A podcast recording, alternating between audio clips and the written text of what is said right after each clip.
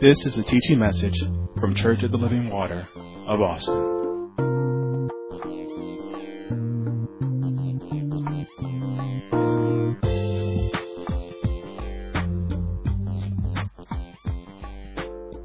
If you will, go to First John chapter 3, which is our foundational scripture. And remember, we're going to go over some things. And remember, it is very important that we go over things that were taught. I know you kind of get bored with it and be like, okay, this, that. But let me tell you, if you're a student of the word, you need to go, you need to walk right along with me and follow things that were said the last, the previous Sunday and the Sunday before that, so that you can be able to have continuity of thought, not only continuity of thought, that I can follow where God is leading me.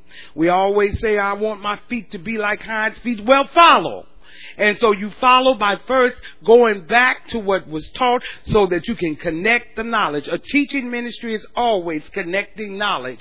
And where there's gaps in your knowledge, there's going to be gaps in your walk. And so we want to make sure that we close every gap so that we'll know exactly what God is saying. Amen. So we have been talking about a working relationship with God. Do I have a working relationship with God? And we said the first thing that we need to know is how do we approach God? And God has been dealing with us. There's a way to approach God. There's a way. Let me tell you, there's a way to approach God's people, which is actually God. God said, you know, the way you do this and that with them and the way you do this and that, you're doing it to me. You know, because God doesn't see like man sees. So be careful with that.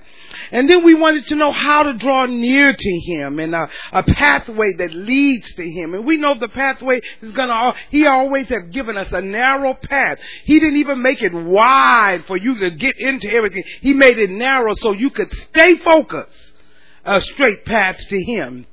And then we want, we said how, what did it mean to have a relationship with Him and enter into that relationship and make use of that relationship. There's no sense in having a relationship with God and living any kind of way. That means you don't have a working relationship with God because you can't live any old kind of way when you have a working relationship with God.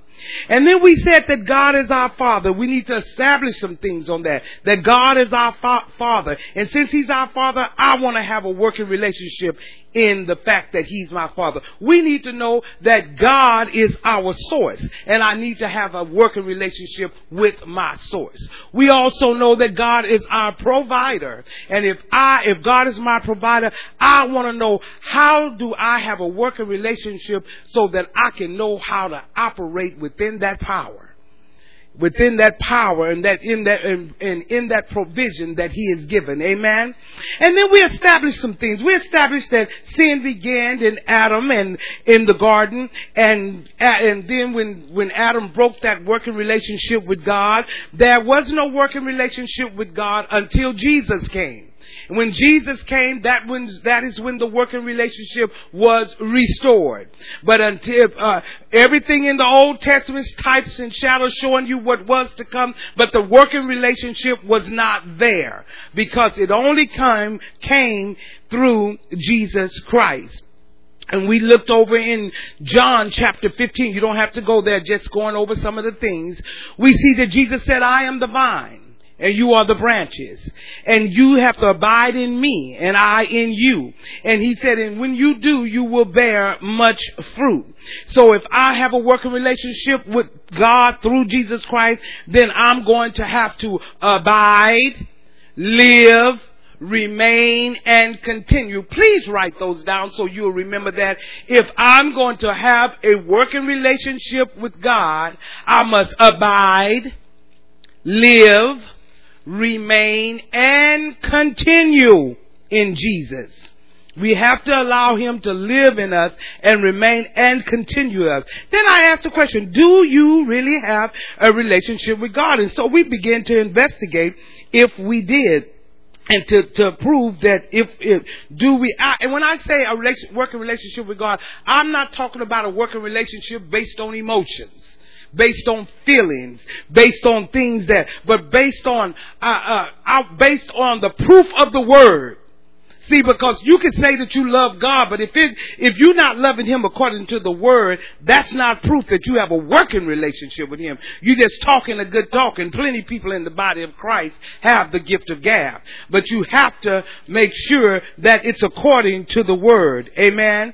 And then I told you that my goal in this whole teaching is that we, I wanted to minister to all of us that we be in the will of God. That's the most important thing.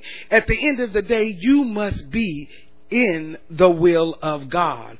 I want to teach us the importance of knowing that we have a relationship. That's the objective. Of, and the importance, it's important that we know that we have a working relationship with God. And I say the first way that you'll know is that you purify yourself.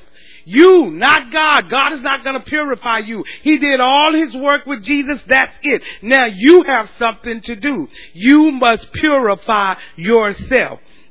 And when I say purify yourself, I mean clean it up. You gotta clean up your thought life. Clean up. You know, God is giving you what to think on. So that you can change your thought life. God is giving you everything that you need. Amen. And I like what it says. Let's, let, us just read over here in First John, uh, chapter 3. I mean, yes, First John chapter 3 verse 1. It says, Behold, what manner of love the Father hath bestowed upon us, that we should be called the sons of God. Therefore the word, the world knoweth us not, because it knew him not. So when, when, when your unsaved family members say, I don't understand you, I know. I know. They, you're not gonna ever receive me like that. No, you didn't receive you. you you're not gonna understand me. Well, I, you know, I don't like going around because you know they. Uh, you, I, I get it. I get it. Be, you know what? Don't be down when they do that. Be excited. Say, you know what? I'm walking in the scriptures. Amen. He said, they knoweth us not because it knew him not. Verse two. Beloved, now are we the sons of God. And it doth not yet appear that what we shall be. But we know that when he shall appear, we shall be like him, for we shall see him as he is. And every man that hath this hope in him purifies himself, even as he is pure. Whosoever committed sin transgresses also the law, for sin is the transgression of the law. And you know that he was not manifested, he, that he was manifested to take away our sins. And in him is no sin. Whosoever abideth in him sinneth not, or doesn't practice sin. Whosoever sinneth or practice sin has not seen him, neither know him. So don't, don't try to tell me that your child, that your, your family member, your uncle, your cousin, your mother, your father, that they know him when they're practicing sin. Because God just said, nope, they've never seen him or know him. What happened? Nobody really seen God because I know one thing the Bible said, well, you know, nobody's seen God. Well, seen can be also be understood. You, you, you, you see him right now. You're seeing him when he's teaching you. That's an understanding. And so you can't even understand him. So I don't care that you say they were born again and they know, let's read again what he said. And ye know that he was manifested to take away our sins and in him is no sin at all. Verse 6. Whosoever abideth lives in, remains in, and continues in him does not practice sin. It wouldn't change that scripture to say that. Whosoever practice sin has not seen him, neither known him. Ooh, he didn't say know him. He said you ain't never known him. Little children, let no man deceive you. He that doth righteousness is righteous, even as he is righteous. He that practice sin is of the devil. I'm telling you, cut and dry. No gray lines in that at all. He that practice sin is of the devil. Like the minister said this morning, uh, you know, it, sin is more than uh, getting a baby. You you practicing sex outside of marriage, and guess what? That doesn't make that right. Marriage.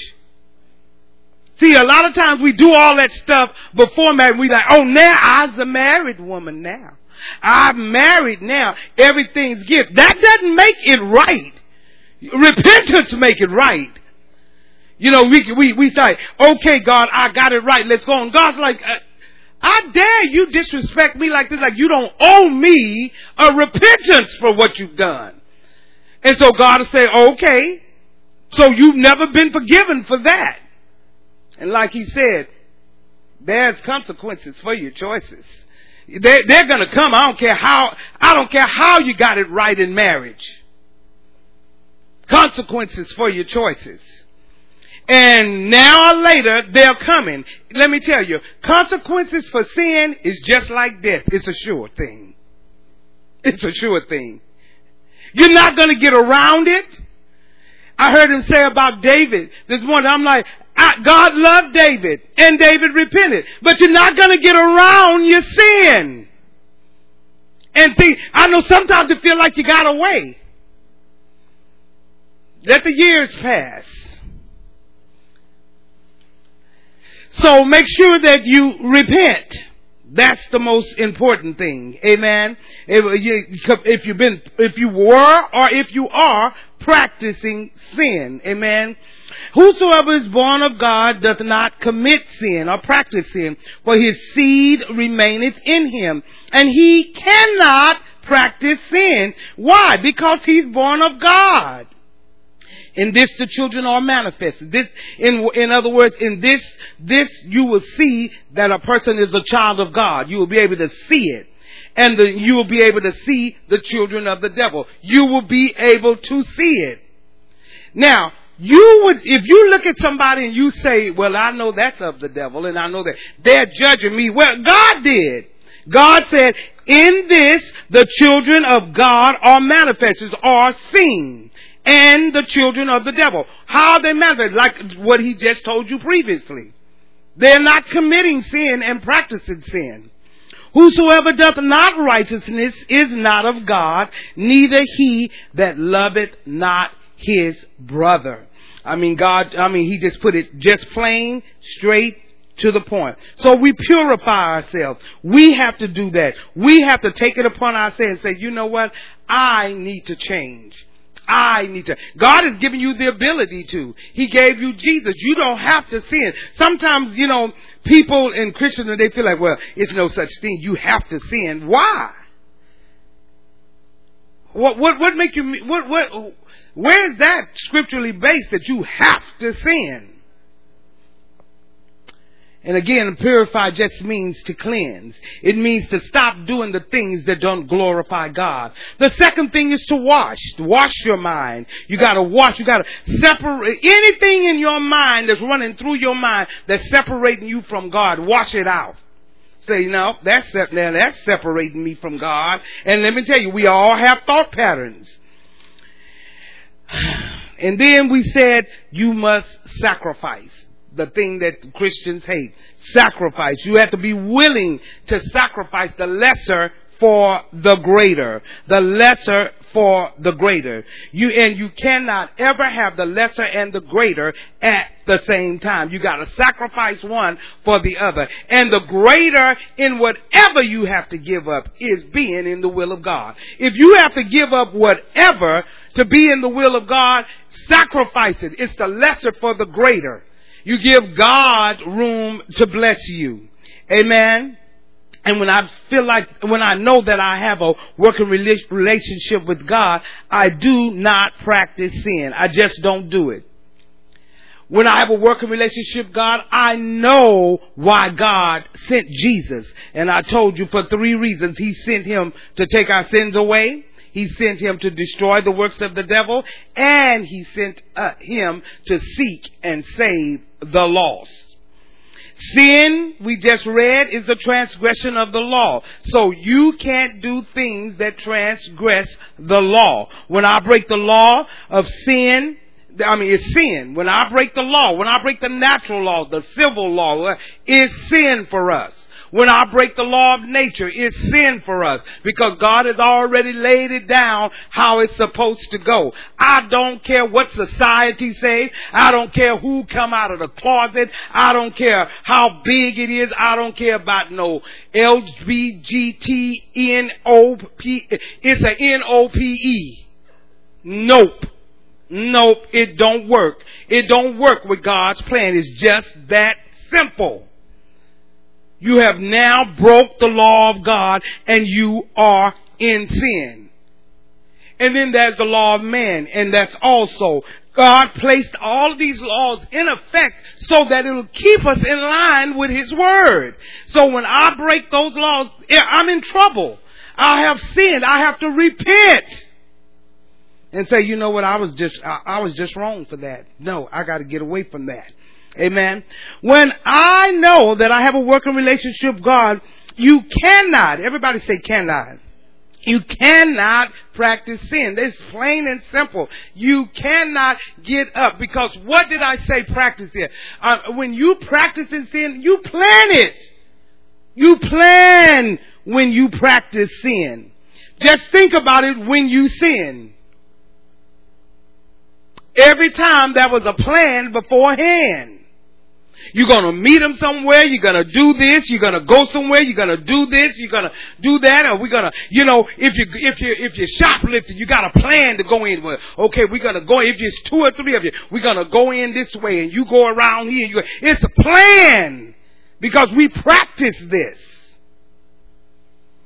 Amen.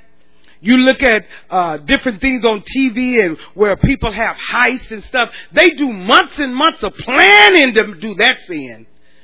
They, they, it, it, every time it's uh, it has to be a plan because this is what we practice. We, we always rob, so we gotta practice how we gonna do it.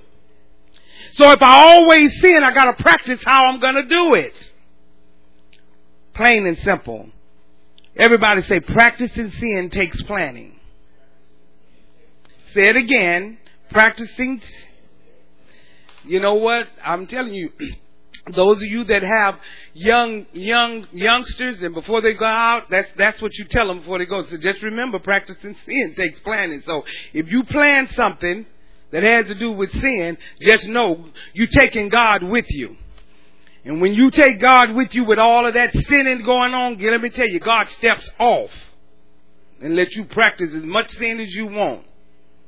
Because it, because let me and God doesn't have to do anything. It's not like He steps out to go and prepare your consequences. Oh no, it's wrapped in the sin.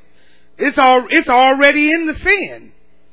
It's already there. Just like if you, if you speed, the, the amount of the ticket, it's already there. They don't make it up when they stop you. They already have, it's already in there.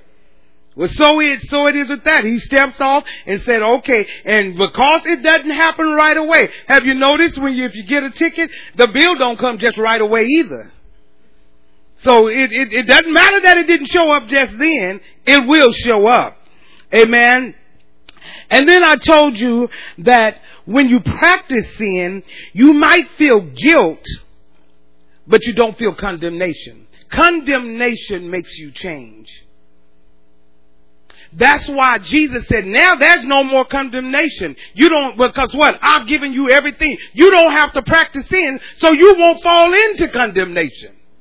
You don't, you don't, now you might can fall in guilt, but you don't have no condemnation because I've taken care of it. Sin has no more dominion over you. You got, let me tell you, you got to plan, practice, and push your way through the sin. Because it doesn't have dominion over you. And guess who knows that more than ever and makes sure that you don't, and that's your enemy. He knows it's nothing he can do until you yield.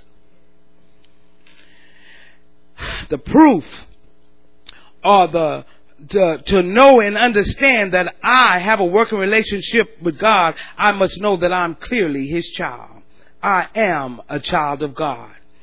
I must know that I am righteous.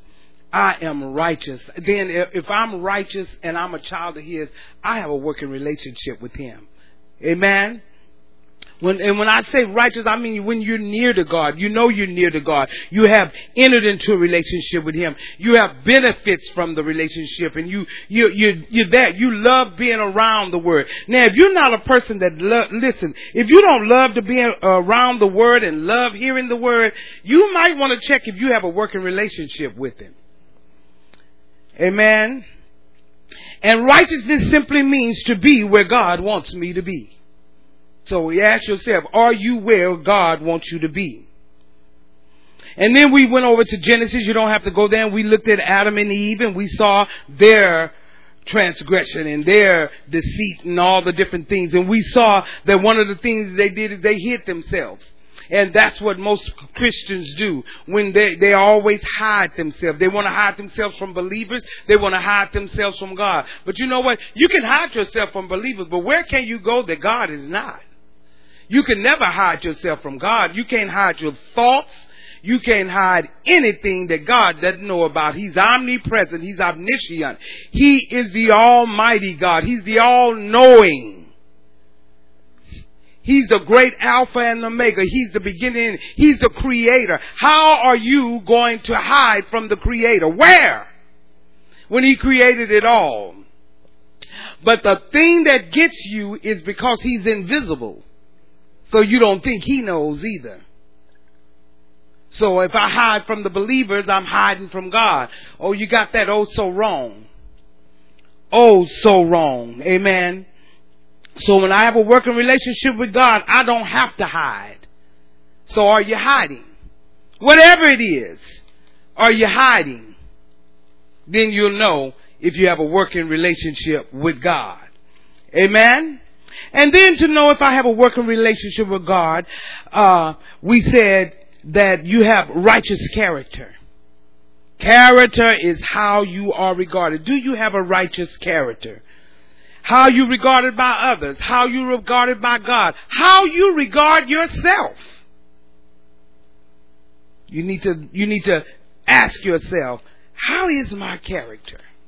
Oh, don't use that little deal. I know I'm a brat. I know I'm this. I'm no. Well, if you know that, you ought to change. Because if you know it, others know it. Bad character. Listen, this is another way that you notice if let's just say your child does something and does something that's that's that's maybe wrong or something that you know children just do things and maybe it's wrong and somebody say they're just like their mother oh they got that from you oh they just like you that ought to tell you something about your character you see a, you see a child that does something sweet or nice, they'd be like, oh, you know what they got? They, they did just like their mother. That's just so sweet. That's so kind. That's how they regard your character. So now you know I need to go back and check and say, you know what, my character is not on point. I don't want nobody to think that this is my character. You know, we'll laugh it off and, yeah, but no, it's not funny. It's how you are regarded. That's how people see you. You know, you your your child dive off and scream and holler and act a fool, and they be like, "Oh Lord, that well, they got that from you." Start thinking, "Oh God, is that the way I uh, uh, I need to change?"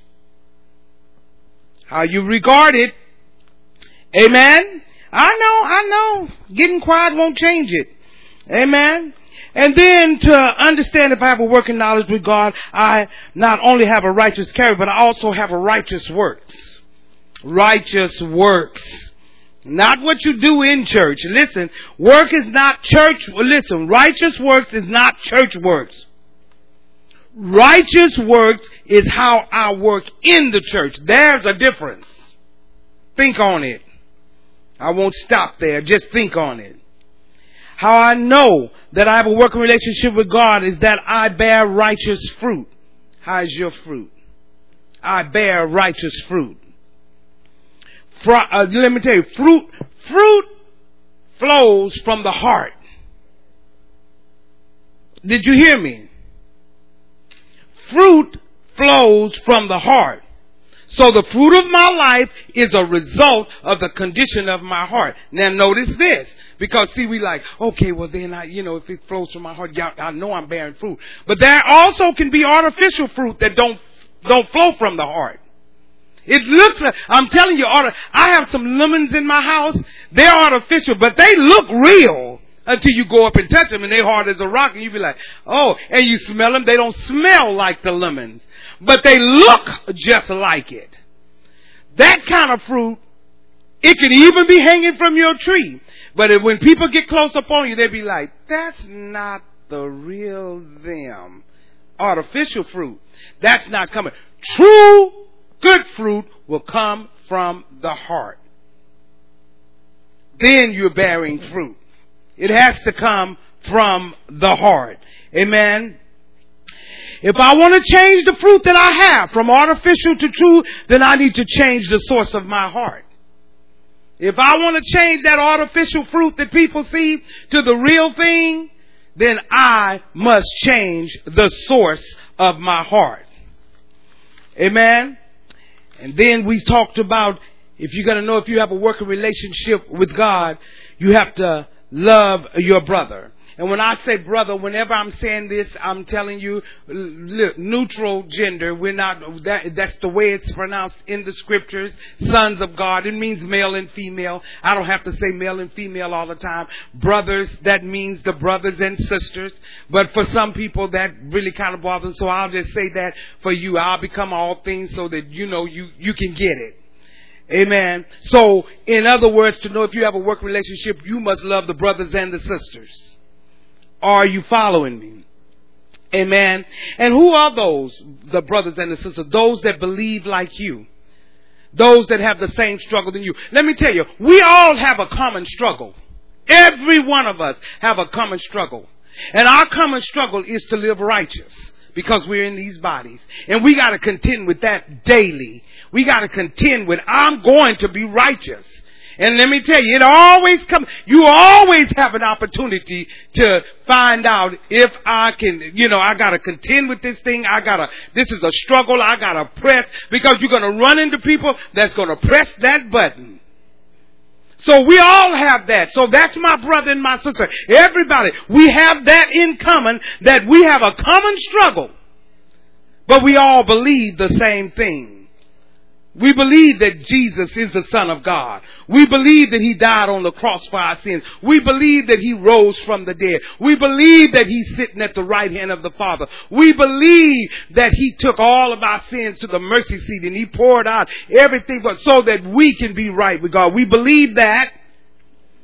And another thing that we all have in common as brothers and sisters is we all have a common enemy, a common adversary. He's the same devil and he's the same adversary and we all have him. I know it looks like the adversary don't bother some like they bo- it bothers, he bothers you. But let me tell you, everybody's individual, but it's the same enemy. We all have that common struggle. And we must love each other. And then I said that to know that you have a working relationship with God, you cannot be a hurtful person. You cannot be a hurtful person. And you do not have a relationship with God if you are a hurtful person. You cannot just go out and purposely hurt people. See, there's a difference. Let me show you the difference so you know. Because there's a difference if I say something to you and I inadvertently hurt your feelings and I didn't know it. Now that's not being hurtful. But now, if I'm at home and I say, oh, I can't wait to see him. Oh, yeah, they, I'm gonna let their tail have it. Now that's hurtful. Cause you're planning it again. But now if I say, I'm like, oh my God, I didn't know that that hurt them. That's why, that's why it's not good. Let me tell you, it's not good to say everything in your head. It's not good to, you know, you don't have to tell everything you know. You don't even have to tell everything you know about the past. Like maybe, maybe something that your mother did or your father did. You don't have to repeat that. That's hurtful. Know when to zip it. Know when to say, nope, not saying that. If you just think a little before you speak, you learn not to be hurtful. And when you catch yourself saying, oh no, where are they? Wait, I can't wait. Ooh, let them come through that door. Let them come through that door. Just know you're a hurtful person. And you're looking to be hurtful. We, you, you what is the word I gave you? You don't want to be derelict. You're just a hurtful person. No. No. I'm not gonna do that. I told you time and time past, I tell you again, I'm never gonna be derelict by anyone because you tell me something about them. Never. I don't care. And sometimes people don't understand because where they are. And so they think that, let me tell you, let me let me let me satisfy you so you you'll know. Now you can take it whether you believe it or not or anything. No one in here has my ear. Not even my children. No one in here has my ear. I don't care how you think, what kind of relationship you think I have with them. I don't care what kind, none of that means nothing. No one has my ear but God. Now, if you kind of hold back because you think, oh, I don't want to say it because you know, uh, you know, she's real close to Sister Simpson, so I don't want to, or uh, she's real close to Sister Whitfield. I'm saying these, um, these are hypothetical because I see them sitting here. Uh, I really, want, uh, uh, well, I'm not going to say nothing. Well, that's on you. I'm just telling you now. No one has my ear. I listen intently. Learned that from my pastor and I quietly go away and I assess the whole matter. Because I never want to be derelict to anyone. Amen. And then we said, you know, loving your brother, you have to, uh, you, you know what you, if, to know that you have a working relationship and that you abide, you have to be abiding in life and not in death. And when you are abiding in life, you love. When you are not in, you know, uh, not abiding in love, you're abiding in death. You're abiding in death. So how do you know if I'm abiding in life or death? Do you love your brother and sister? All of your relationships that you have, there is life in them. If life is not in them, then you, then let me tell you, if you don't have love, it produces death. And you can feel that too. Now that brings us all, all the way up to our new information this morning. Go with me to Galatians chapter 6 and we'll rest there. Keep your, keep your Bibles marked in John, 1 John 3, but go to Galatians 6. Now let me tell you about this. This one we're going to deal with. Actually, this is the fifth, fifth thing to finding out if I have a relationship with God you will you restore your brother? You have to restore your brother. If I'm in a working relationship with God, I will restore my brother, my sister. I will restore. And the dispensation that we're in, Church of the Living Water, God has already told us that He's using us for restoration. So we must be able to restore. Are you following me? Now let me tell you one of the problems we have with restoration so that we can get it down. Here's the thing. If we are honest, and we're being honest, and we're going to be honest, we are not high on restoration. That's why God said, you know what? Let's deal with that. Because I'm calling you all to restore a whole, a whole group of people, a whole lineage of people. We're not high on restoration. It doesn't rank as one of our favorite things to do, to restore. It, I'm talking about like when somebody mess up. Somebody blow it. We're not so quick to restore. We like, mm-hmm, mm, mm, mm. Well, mm. See, that's, I'm not trying to restore. It's not at the top of our list. I'm talking about, I'm talking to believers. Period. We would much rather let that person go and fix it themselves because they broke it. Believers. You did it. Go through it.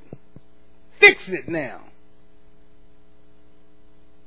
But if I'm in a working relationship, I got to know I have to be able to restore my brother.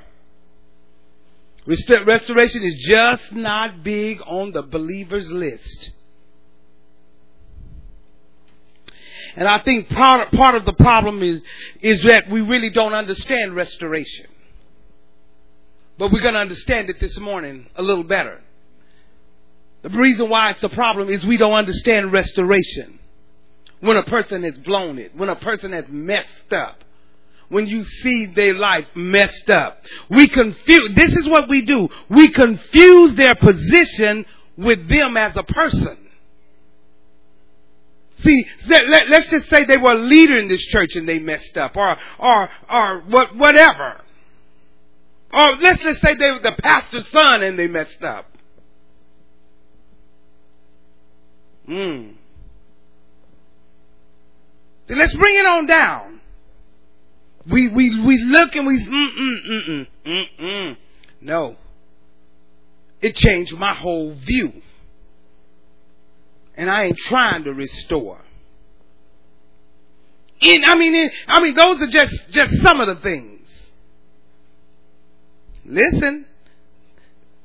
It's not big on our list. Because what? We confuse their position with them as a person. And one thing you need to know, restoration is about restoring the person, never the position. It's about restoring the person, never the position. And so what we think is we can't restore that person because we don't want them to get back in that position that they were in. Or we don't want to see them in another light. We don't want to see, we don't want to do, we don't want to do any of that. And if they're restored, I might have to see them differently. But restoration doesn't have anything to do with the position they may or may not have hold. Or the position that they may or may not or, or may had to give up. Or their position that they may have given up based on decisions that they made or wrong choices that they made. We're talking about the person, not the position. Did you hear that? We're talking about the person, not the position. Stop looking at positions. They were a minister. They was the pastor's son. They was the pastor's daughter. They were the minister. Oh, they were this. They was that. Oh, well, she can get up and minister like that. But look, you don't want to restore. You're that same hurtful person.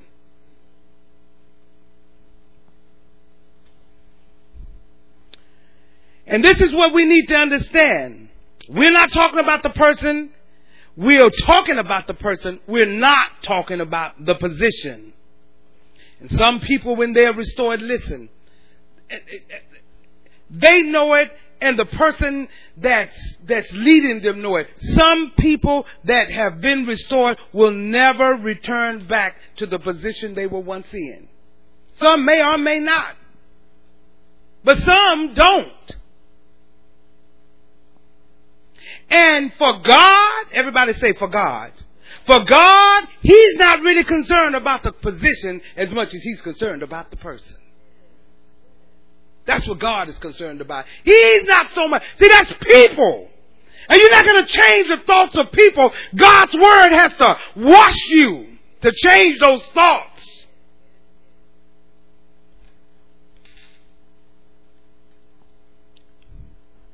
So God is not concerned He's really not concerned about the position because God can always, everybody say always, He can always refill a position, but He cannot, God needs that person. He needs them.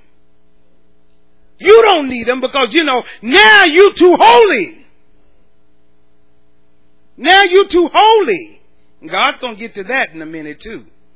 But God said, listen, don't worry about who they belong to, what position they held, whether they were a minister, whether they was a, let me tell you, I know how to, let me tell you, I got my leaders to handle that, not you.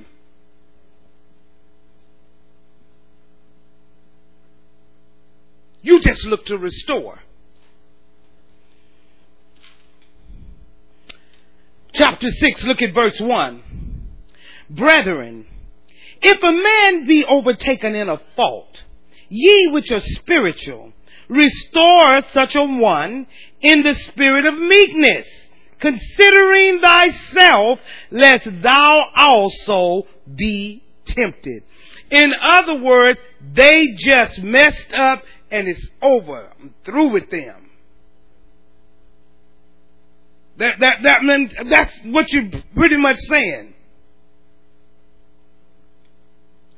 I love what he said. I love the part that he says, restore. Let's read it again. Brethren, if a man be overtaken in a fault, ye which are spiritual, restore such a one in the spirit of meekness, considering thyself, lest thou also be tempted. Now I love that part. The reason that we want to restore, why? He said, you better think about yourself. I want to restore because I have to think about myself. I need to think about myself. He said, lest you be tempted. Something will come up on you. Then what you're gonna say? So before I look at somebody and start judging and say, mm, mm, mm, mm, mm, consider yourself.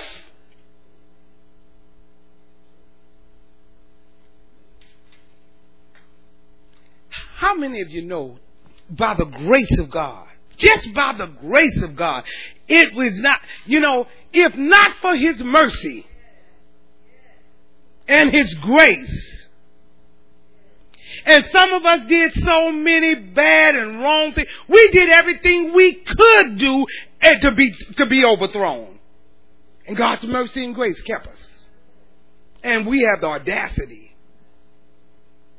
We did everything we could we wouldn't listen to the pastor. We ain't listening to nobody. We ain't listening to our parents. We ain't gonna do what we want to. We gonna stay out. We gonna do all, all of that. We, we, we, I mean, I'm, I'm talking about things that we used to do. Listen, we, we were all once there. But God's mercy kept us when we were acting a fool. His grace kept us when we were acting a fool. So just, just so you know, it wasn't anything you done on your own to change. It wasn't anything. Well, I decided I change. You ain't done nothing. we gonna, he gonna tell you right here. He's gonna tell you, just hold up. It was all grace and mercy. If it was up to our choices and the way the, the way that we were going, all the things that we were doing, we should have been destroyed. We shouldn't even be here. You, well, let's put it this, you shouldn't even be in the Church of Living Water. Just, just been just out there on the byways and highways, just anything. If it wasn't for grace and mercy, but God's grace and mercy. Let me give you a great illumination and maybe you can see it a little clearer. Absent from grace and absent from mercy, we would be who we were. It ain't, it ain't nothing that you did of yourself. Let, let God take His grace and mercy away and see who you become. You would be who you were. So don't think you've been, you know, you've been in the gospel so long and you walking so holy that you cannot be who you were. absent from God's grace, absent from God's mercy, we are exactly who we were.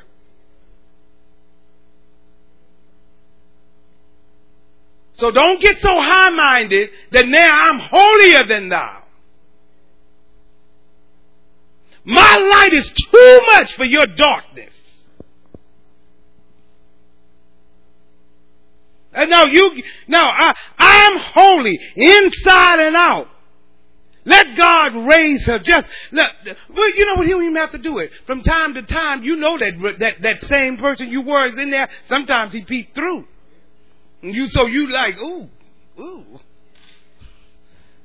It'd be like, uh, act a fool right now. Go on and act a fool right now.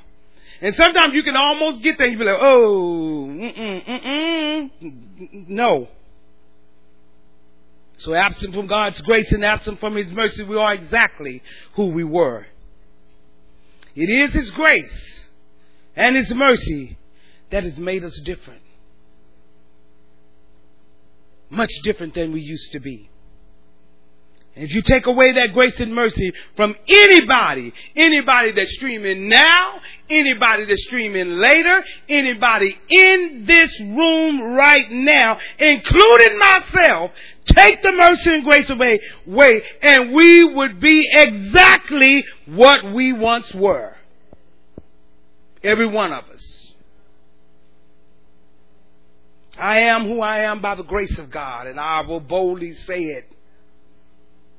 I know the word now. It's the grace. And without that grace, I would be who I was. And I'm here to tell you, you do not want to know Alva Wilson, who I was.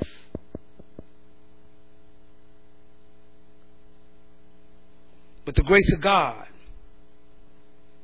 Because if we all tell the truth, again, who you were is still in there.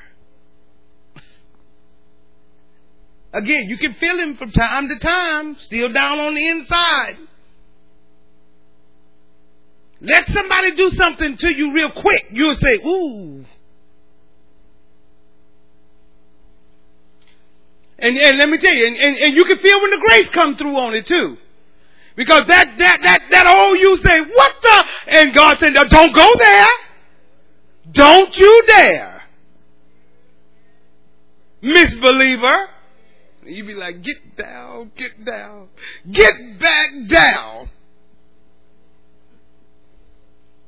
God's grace and His mercy. I'm not just talking about me. I hope you're feeling this. Every once in a while, when that old person speaks uh, you know, just peek through, just for whatever. I believe that God allows that just enough to humble us. Let you know you don't really have that. I want you to know I'm here. I want you to know you're not in control. That person can come out anytime. I believe in my heart. Every now and then God will just ease back grace just a little and that old self start acting up and God said now, come on back down. Just want you to, and then you humble yourself and say, oh, thank you, Jesus. Yeah, God said, just enough, just enough to humble you. Especially when you just start to act like, you know, you are there. You've obtained. He'll show you His grace and mercy. You hear somebody following behind you, grace and mercy follow you all the days of your life. Thank you, Lord God. I slow down, try to let her catch me. The twins catch me, twins. Stay with me. Oh, I can remember a time I, none of that was in control. None, none of it. I mean, you, you, you remember, I'm, I'm going to show you how quick that that person, you could just be walking around. Hear some music from that old time and them hands go up and you and you be like, uh, wait a minute, let me start swearing like yeah. No, because that old person be like, oh, oh, you know, you like, oh, I know, I hope they didn't see me, you know, because you you almost twerked. You almost twerked. And you remembered up, you was like, uh, oh, oh, hallelujah. Yeah. Because they're all, if not for the grace of God, you pass by one of them old spots and you even start saying it to yourself. Boy, I had some time. God said, listen, you are born again. I remember that. Oh, yeah, I remember. Uh, God's like, just remember, just let you know, grace is covering you, and then you be like, yeah, that was the, that was, woo, thank God I'm out of, you know, you almost feel good about it, then you realize that grace says, uh, that ain't you, then you be like, I'm glad I'm out of that mess, but you almost got tickled about it. I remember some times there, you looking at and meditating on it. That's who you were. It's only grace and mercy. Everybody say grace and mercy. Grace and mercy, I'm so thankful for. I love when grace and mercy correct me and say, You're a new creature. Old things are passed away. And you be like, Yes, yes, Lord. Just calm down, girl. Calm down. It's amazing. Listen, this old flesh and what the minister was talking about, the body, this old flesh gets crucified, but it's amazing how, the amazing power it has to take itself off the cross. It has power. I mean, you be that, that, you will come off the cross in a minute. All you gotta do is hear something wrong on TV. You what? You, you, off the cross. So if I know that, and I know it's God's grace and mercy, and it has nothing to do with me, what do I do? I travel with hammer and nails. Every time that flesh get off because I say, get back on it, get back on it. I'm hammering you right back up there. Thank you, Grace, for reminding me of who I was. Because you're going to run into people that they, they're not where you are. And the enemy knows I gotta pull them out because guess what? The enemy knows sin has no more dominion over. I gotta get something to make them sin. Because I just can't have dominion over him like that.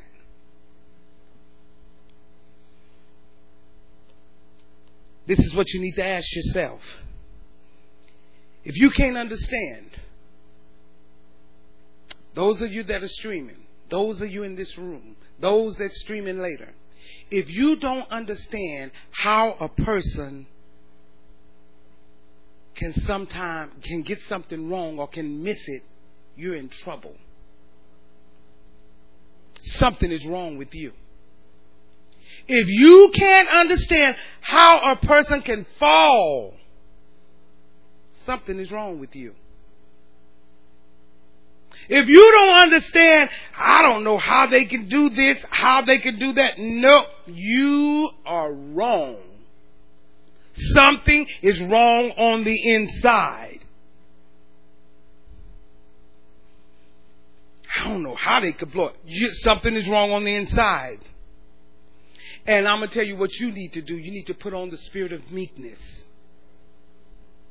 Lest you be tempted. Look at verse 2. Bear ye one another burdens. Bear ye one another's burdens. And so fulfill the law of Christ. For if a man think himself to be something when he is nothing, he deceives himself. See, I told you, you ain't nothing. You ain't done nothing. Yeah, I changed it. You have done, when a man thinks he's something or he done something, you've done nothing and you are nothing. You deceive that. If not for the grace of God, who, what are you? Who are you? You're nothing. You deceive yourself. You know, that preaches itself. That's just one of those verses. He just plain out said it. No, I mean, no filters. When a man think he is something when he is nothing, you deceive yourself. You don't need Greek, Hebrew, Arabic, or anything to tell you that. I mean, it's just plain and simple. Thinking you're something when you're nothing. So let's understand what does it mean to restore. Restore means to mend. Here's the thing. When a person is overtaken in a fault, they are broken. Listen, listen to me when a person is overtaken in a fault, they are broken. When a person really blows it, I mean, make a big mistake, make any kind of mistake. I mean, they really, but let me tell you, they are broken because it has cost them something. You mean you don't have a heart for that? It has cost them something. You're busy looking like the world looks. You're busy trying to look at them and judge them for what they've done instead of understanding they are broken.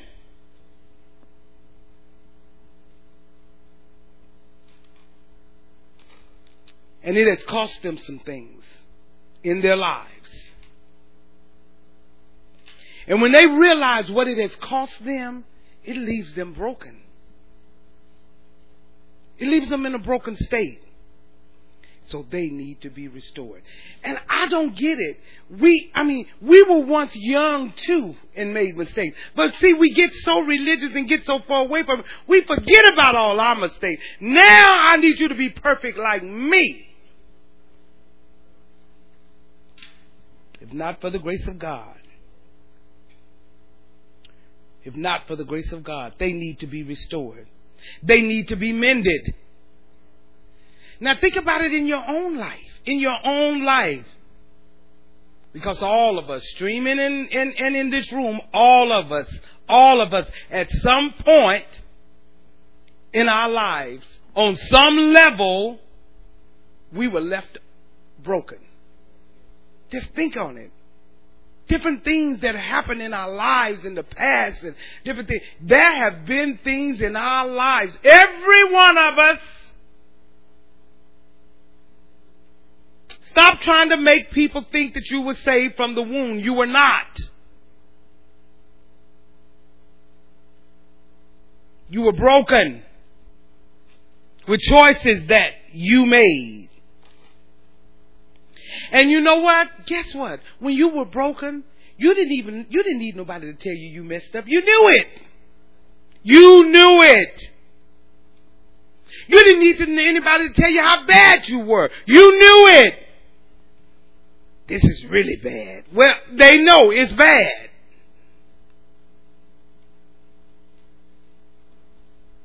You didn't need anyone to say, man, you really messed up this time. This is, this is, you know, mm-mm.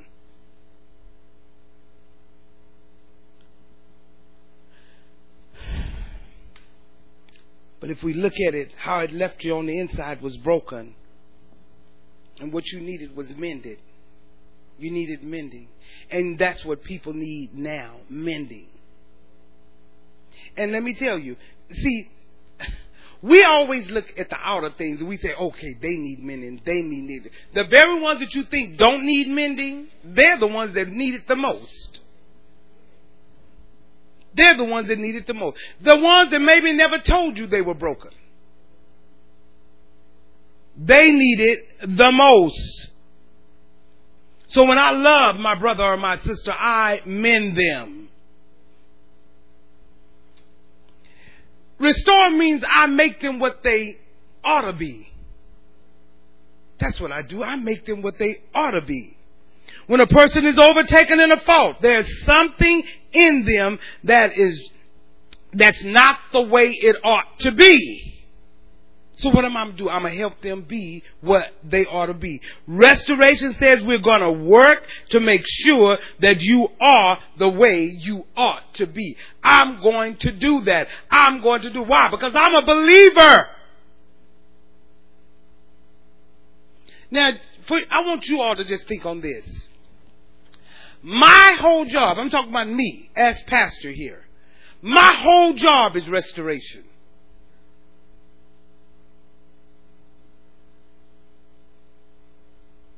My title might be pastor, but I mean, what is, what is, what, what, what falls upon the pastor? Restoration. My whole job. Guess what? The whole function of this church is restoration. We got our orders. The whole function.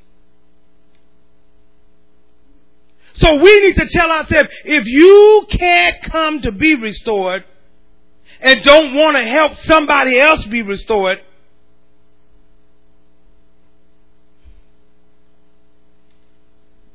that's the whole reason we exist is to restore. Think on it. Our whole reason to resist. Let me tell you, you don't have to make up different things about your children doing better than what they're doing. They need restoring. That's what we're here for. Not to judge them, but to restore them. They are broken. They can't tell you, I'm broken. But if you were on the inside, but you don't have to be on the inside. All you got to do is be on the inside of God. He'll let you know. They need restoring. They're broken. Now, could you imagine if you came to this church, those of you that are streaming, and I never ever taught you anything, anything that uh, of about the way you ought to be, and you left broken. I only allowed you to work in this ministry based on the mess or the mistakes that you made before you got here. You wouldn't like that. Like, oh Lord, she's not giving me a break.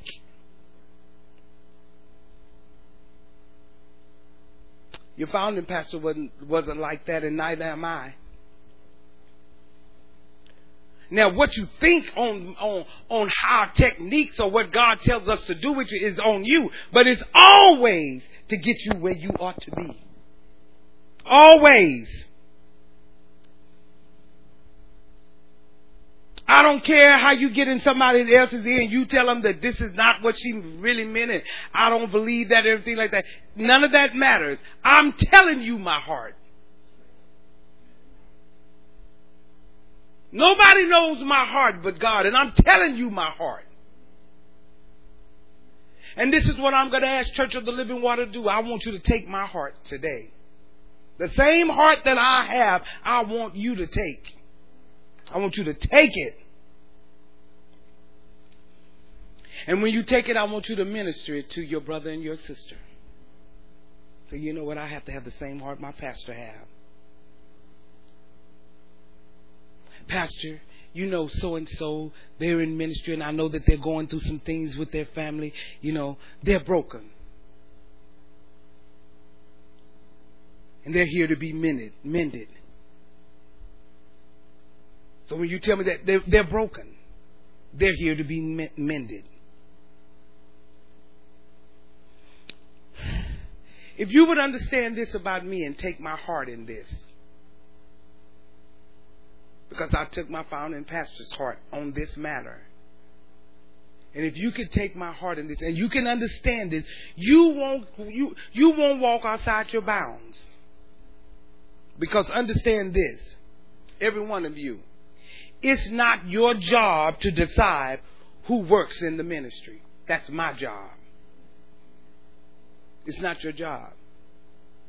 It's not your job to decide who gets the mic and who don't. That's my job.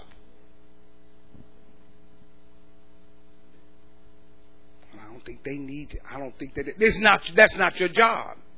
It's not your job of who stands where. That's my job. See, if you are busy restoring, you won't, you won't step out of bounds.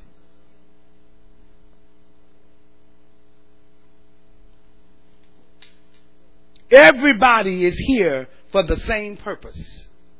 And it's my job. Everybody says the pastor's job.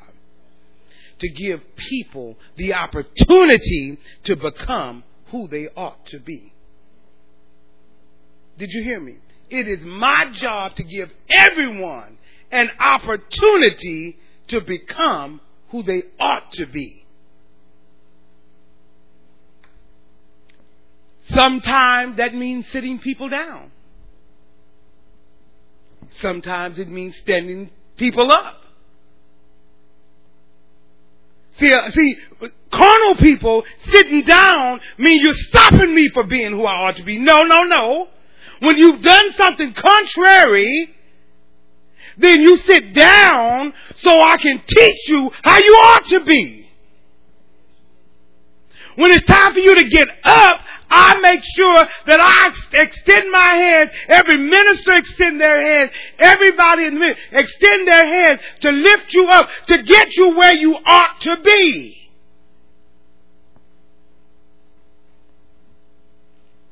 And I'm not trying to look at those that do eye service.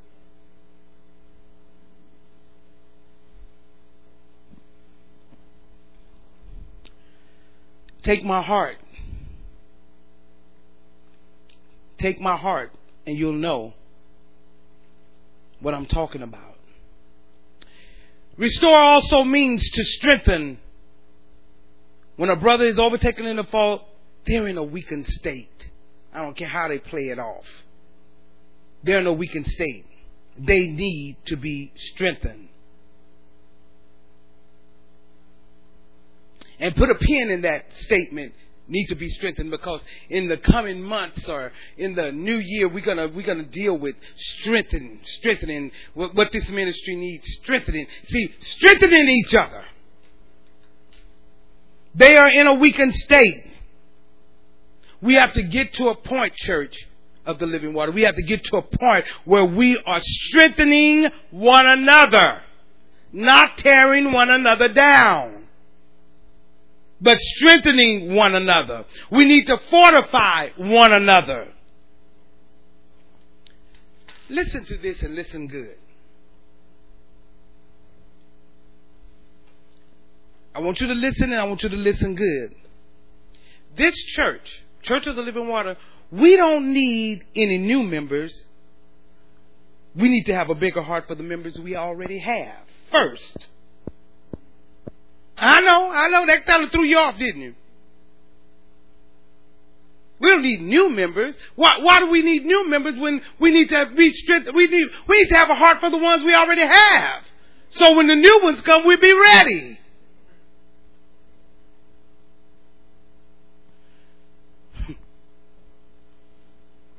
We need to have a bigger heart for the members we have.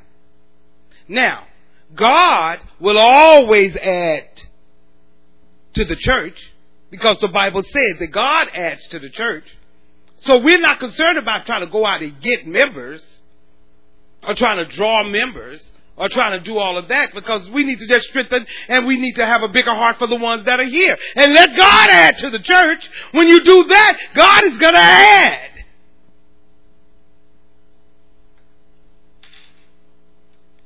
See, we can't get so worried about addition and then uh, we have a huge subtraction over here.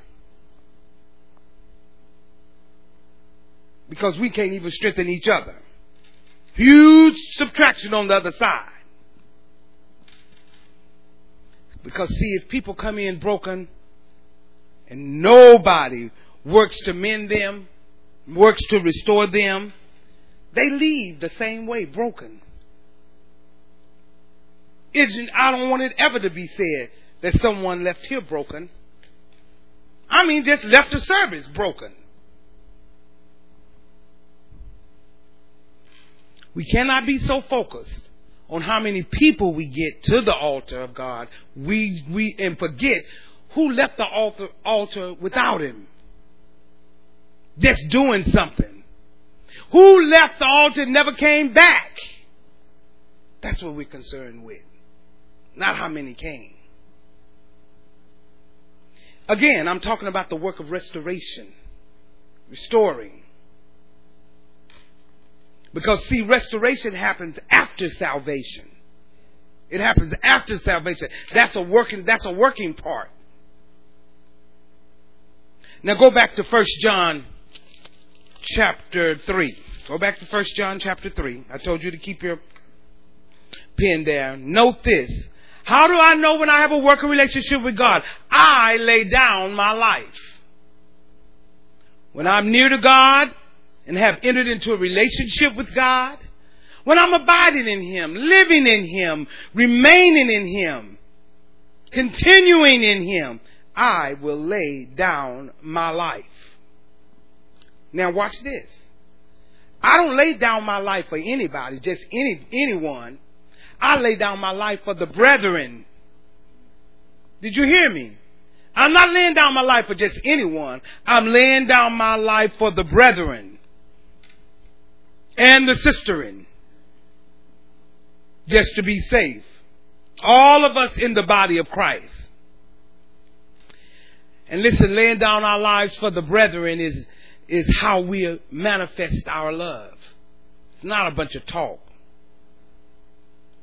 Jesus told us clearly, no greater love than this, than a man will lay down his life for his friend.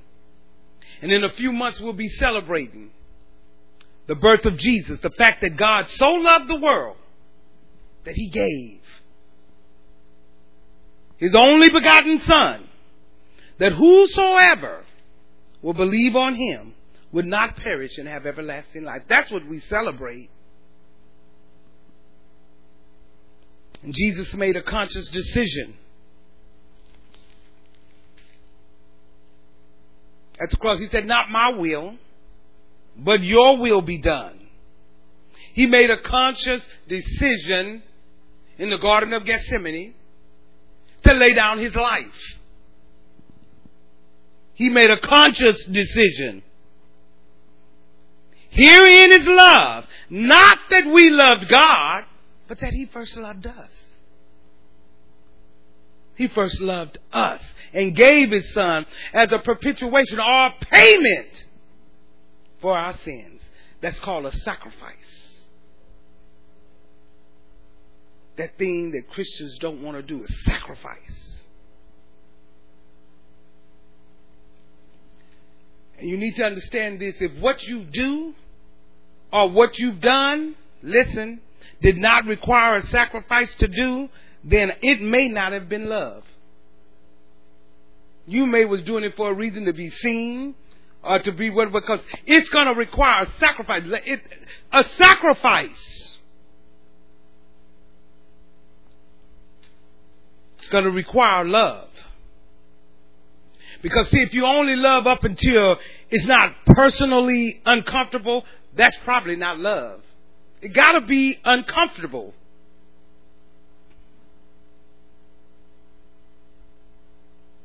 See, all of you, you, you're willing to do certain things like the set, the session that's coming up. Now I'm getting uncomfortable. That's when it becomes a sacrifice. See, I'm good until it comes to personal sacrifice. Now I have an issue.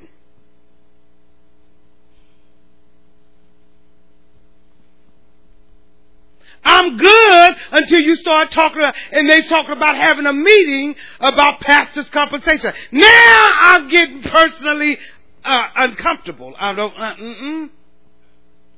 I don't want to sacrifice. There's no love involved. Because sacrifice will go beyond that. And a matter of fact, let me say this about pastor's compensation so you know. I don't want you to think when pastor's compensation is not doing anything, uh, you're not doing something, it's not a love offering for me. Your pastor's supposed to be taken care of. And that's something that the founder pastor left in pay. So if you never give to me, oh, you know what? That just tell me, that just tell tell me what you think of my ministry and this ministry. Because that's what you're doing it for. You're not doing it personally for me. Like you giving something personal to the pastor. Now, now maybe I, I don't know if you, you all are doing something or not for pastors, uh, pastors appreciation and thing. Now that's giving to me. And that's something that you, you can do it, you won't do it or not. But pastor's compensation, so it's compensation. Go ask your boss what compensation means. Maybe you'll understand it better. You don't understand it in God's terms. But even this, I'm telling you, even the assessment, I, I heard the minister say it's coming up next Sunday. All of a sudden it made you uncomfortable. Cause now it's, it's personally invading what I want to do.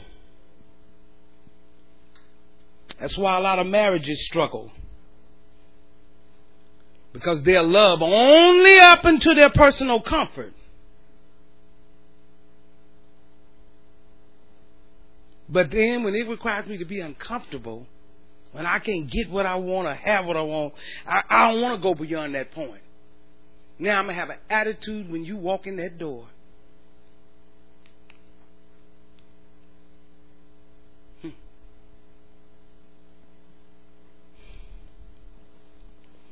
That's why you hear people say, What about me? you know, in 43 years of marriage, I never heard my husband say that. He always said, You and the children. That was first. I did all the buying for him because he was like, just long as you and the children have, I'm good. Never once in 43 years had I ever heard him complain about one thing. He never complained about one thing I did for the children or myself.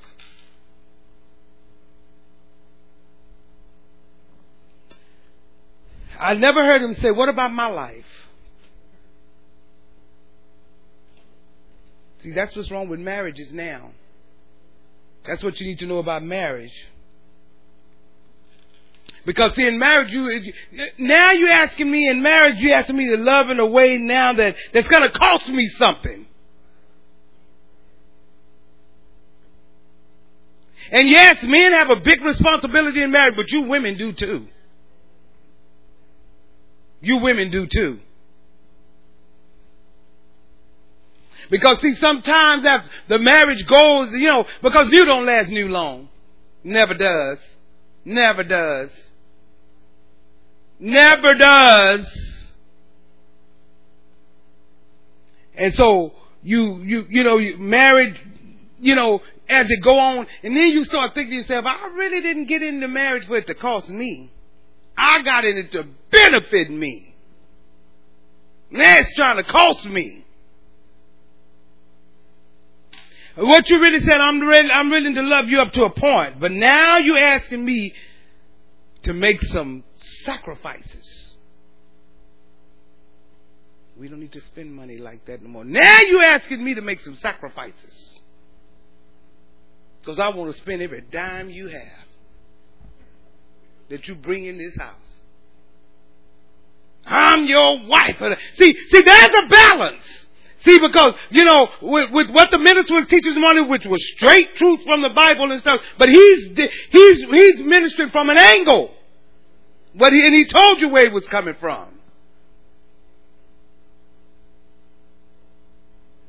And I can remember, and I can minister from this angle because I know where women come from. Know all about the armadillo.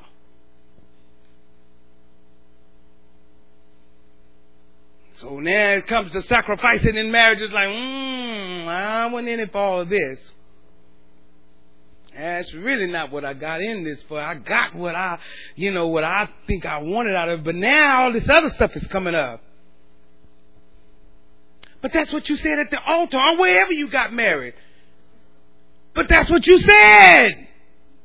See, you probably wasn't paying attention. you probably wasn't paying attention. You never paying attention when you try to get what you want. you weren't paying attention to what was said. Let me tell you what's the most dangerous thing on a wedding day is repeat after me. oh, y'all missed that. The other day, because you better listen to what you repeat. It's dangerous on the wedding day to say, repeat after me. Marriage is not no plaything. I'm not really in it for that. But that's what you said at the altar. Pay and pray attention. Again, it's a dangerous thing for someone to say, repeat after me.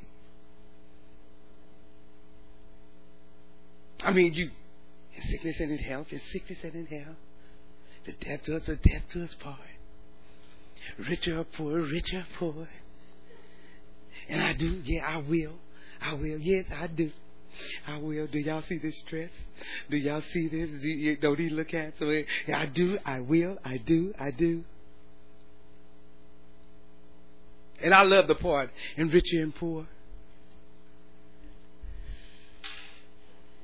And poor comes. And you're like, hey, what happened? What happened? You said it at the altar. You forgot?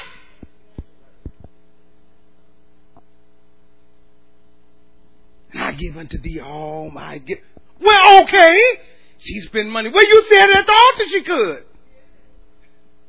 I know you don't remember. Because you were getting what you wanted.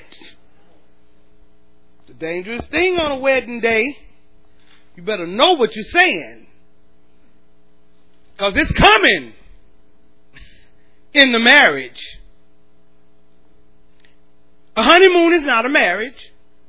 The wedding day is not a marriage. The wedding week is not a marriage. Actually, the wedding month is not a marriage. You're still playing house. You, I, pro- I won't even have to tell you. You'll know when it's really marriage. Oh, married people ought to know what I'm talking about. You'll know when it's really marriage. I don't even have to tell you. You be like, now this is marriage. Yeah. And you don't sound all that. Ah, the marriage, the marriage. You, that, it don't even sound that good no more. This is not marriage. Hmm. What? No, marriage. Marriage? Did you say marriage? Oh yes, this is the marriage. Uh, yeah. Marriage is work. It's a beautiful thing if you know how to work it. I thank God for you just getting married in here, and I thank God for the Burris, you know, the the uh, the young Burris, his handsome self, looking like one of the t- Temptations, low skin. Look, he looks just like a saxophone, don't he? Low, low, low skin. And I, I, you know, I, I thank God for that. I want the best for him in Savannah. I want them to wreck it. But you, you, but you better be paying attention. You better be paying attention closely. Throw away all of your preconception knows uh, uh, uh, what you thought it should be or what you, even what you think it should be. Throw it away. And say, God, build us. Build us. And He will. Right in this ministry. I don't know what's in any other ministry. I just know what's in this one. And you're going to be built. Are you with me? So it's a dangerous thing, but if I marry you, uh, the other pastor he'll marry you, We're just gonna smile when I say repeat after me. And you'll remember this day and say, I'm ready. Amen. So when you say all my worldly goods, I thee and thou, and oh, and I love the ones say, we want to write our own. Okay. Just remember everything you're writing down. Cause somehow you're gonna forget when marriage really come into play. Not the wedding night, not the honeymoon. That's not marriage. Amen. Look, uh, look at verse uh, 16. Verse 16. Hereby perceive ye the love of God, because he laid down his life for us. And we ought to lay down our lives for the brethren. But whosoever hath the world's goods, and seeth his brother have need, and shutteth up his bowels of compassion from him, how dwelleth the love of God in him? My little children, let us not love in word, neither in tongue, but in deed and in truth. Watch this. When I lay down my life, what I'm saying is my life is not my own. When I lay down my life, and that's just not the husband's responsibility, that's the wife's responsibility as well. The singles, the ones that are unmarried, that's your responsibility as well. When I lay down my life, is it, I understand that my life is not my own. When I lay down, I'm saying, I'm not, re- listen, listen to this closely. When I lay down my life, I'm saying to myself, I'm not seeking earthly rewards. But hold on. This is laying down your life. You're saying to yourself, I'm not really seeking an earthly reward. You cannot seek an earthly reward and lay down your life. You cannot. Now, just because you're not seeking an earthly reward doesn't mean that you're not going to get an earthly reward. So did you get that? You're not seeking it, but it don't mean you're not going to get one. It means that I'm not putting everything on in my life just to get an earthly reward. I don't have to seek that. I lay down my, I'm not my own. I'm not seeking all of that. But it's not to say you won't get it. Hmm. You're not laying down your life for something in the natural. Now, whenever you lay down your life, there's always a natural temporal benefit. Did you hear me? But that's not why we're doing it. I said, whenever you lay down your life, there's always going to be a natural, temporal benefit to us. But that's not why I'm doing it. It's just going to come on back. It's always wrapped up in laying down your life. It's, you're going to get benefits from it. When we lay down our lives, our fulfillment is in the life and, and putting things in the life of others. That's a fulfillment. You get fulfillment when you put. See, I'm uh, this morning. I'm getting fulfillment because I'm I'm I'm giving out in the life of someone else. You will always tell whether or not you have laid down your life if what about what you're looking to find fulfillment in. What are you looking to find fulfillment in? Let me tell you, if you think you looking to find fulfillment in a husband, let me tell you, you ain't laid down your life yet. If you feel like you're going to find fulfillment if you just get a wife, you haven't laid down your life yet. You got to lay down your life. Those things won't fulfill you.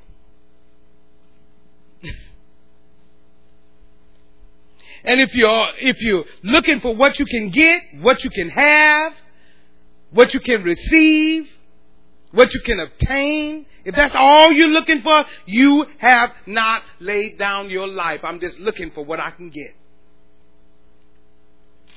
And I'll guarantee you, you're unfulfilled. Because all you're doing is looking, well, when is somebody going to give me? And when, when, when am I going to get something? And when am I, when, when, when, when, when? When can I get something? You know, when, where, where, uh, do they have something for me? Do they have? I promise you, you're not fulfilled. Because you'll never, ever have all that you want. Unsatisfied, never content. You'll never have all that you want. You know, every year, and Pastor was always like this too. Every year, and it's probably the same in all y'all, in all of you all's homes. You, you know, they, you know, your children ask you, "What do you want? What do you want for Christmas? What do you want for Christmas?" And I really don't want anything because actually my satisfaction is making sure that they have. That's just where my satisfaction is. That's where my husband's satisfaction was. He didn't care about nothing. I come out with something, he'd be like, babe, you didn't, I, I know I didn't have to. I wanted to. You know, because I didn't, you know, it, uh, nothing. And then he'll put his to the side and then he'll watch the grandchildren do whatever they're doing or whatever, you know, because the fulfillment actually is in when others get. Not what I, you know, is not, you know, you'd be like, well, you know, uh, what do, what do y'all, you know, what, I just want to sit down somewhere. I'm good. Now I appreciate because every year they do get me something. They be like, okay, and so I'll be like, okay, what do, uh, what do I, want? Uh, what do I say that I want? Or, you know, because that's not where my fulfillment is. And when they do give me something, I appreciate it. I do appreciate it. But that doesn't fulfill me. The fulfillment is that they're fulfilled. And that should be man and woman. Now, husbands should lead up their home in it, but a woman, you, let me tell you, woman, you're not going to get off the, see, I know how you hear especially those in Church of Living Water. See, y'all heard this this morning, and again, he came from an angle and he told you he was. But you didn't hear that quite as loudly as you heard all the other goodness of what he should be doing. That fellow, what he should be doing. When now this fellow is telling you what you should be doing. Because you have your part. You have your part. Amen. So, when you when when when I see my children, let me tell you, in this ministry, now I'm gonna tell you what my fulfillment is in this in this ministry. Well, it always has been, and it was in my pastor led in that, and it's and it's been my heart even as a pastor's wife. Is the fulfillment when you see people walking in the Word. That's the greatest fulfillment ever when you see people walking in what they've been taught. When you see people that you know may know personally that may be struggling in the area, but you see them pressing. That's fulfillment saying, oh, they get, they, they, they're getting it. They're getting, they're going. When I see people that I know, I could read their face that is haven't been a good day at home, but they pressed in anyway. That tells me they trying. They they they gonna get it because they they keep pressing. They not back. Now those that back off, I ain't going because I'm mad and everything. I, we now that's so unfulfilling. It makes you go back to the drawing board and say, "Well, what are we uh, are we misteaching something?" My God, we didn't teach taught our brain. Uh, are they still there? But the fulfillment that I see that when I see young couples living like they're supposed to live and doing what they're and striving to live a good life and going on and raising their children under the things of God.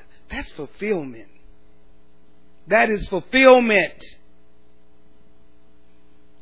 Now, I know for some people, but I'm going to tell you, I don't care what you think and how you think it because you don't know me like that. My fulfillment is not in what I drive. My fulfillment is not in where I live. Those things are fleeting and passing. I want something that's going to last forever. I want to impart in your life. That's that's not. I mean, what, whatever I drive, it, it might be maybe it impresses you, but that's not my fulfillment. That's not my fulfillment. I live here now. What, was that your fulfillment that you live in a certain area now? Do you know you know that's temporal, right? I don't care if you own it, it's still temporal. You're gonna leave that place. Don't find your fulfillment in those things. In not in any of those things. Amen. And whatever I have to sacrifice to do it, I'm all right with it to have the fulfillment that God gives. Whatever I have to sacrifice, be all right with it. And you, you listen, you'll never find fulfillment in yourself. You'll search and search. You're never going to find fulfill, fulfillment in life if you're not improving in somebody else's life. If it's just all about you and just my family and nobody else, you never find fulfillment. Never find fulfillment. You take care of your family. Of course, your family is important to you. But do you put anything in anyone else's life? It's just unfulfilling. Not only is it unfulfilling, it's selfish. That's all I'm thinking about is me. Whether you define it that way or not, it is what it is. It's selfish. If you don't have any time in the day to bless anyone, you're selfish. Whatever, in whatever way it may be, it's not in your work schedule. Hmm. It's not in your mindset. That's what it is. It's not in your mindset. Because, watch this. Every person that's streaming, every person in this room any of you that don't do anything to blessing the brotherhood or the sisterhood or whatever way you want to call it, you know, because of this, that, and this, somebody have the same job you have. Somebody have the same type of family demands that you have. Same kind. Some people or someone has the same obligations you have. Same type of bills. Same type of income. And guess what? The people in this room, they show up every Sunday. They have the same thing. And some of you that stream it, you show up every Sunday. Some of you don't. But you, everybody's got, everybody got something going on. and we, we were meeting in person and before when we came back that one time, I mean, let me tell you, the same persons that have all the same obligations you had, they came in and made sure this place was ready to go.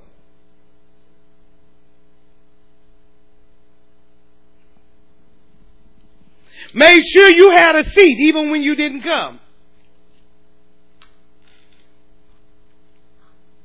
So it's not about stuff. It is not about what you have to do. It's a mindset. And it's a selfish mindset.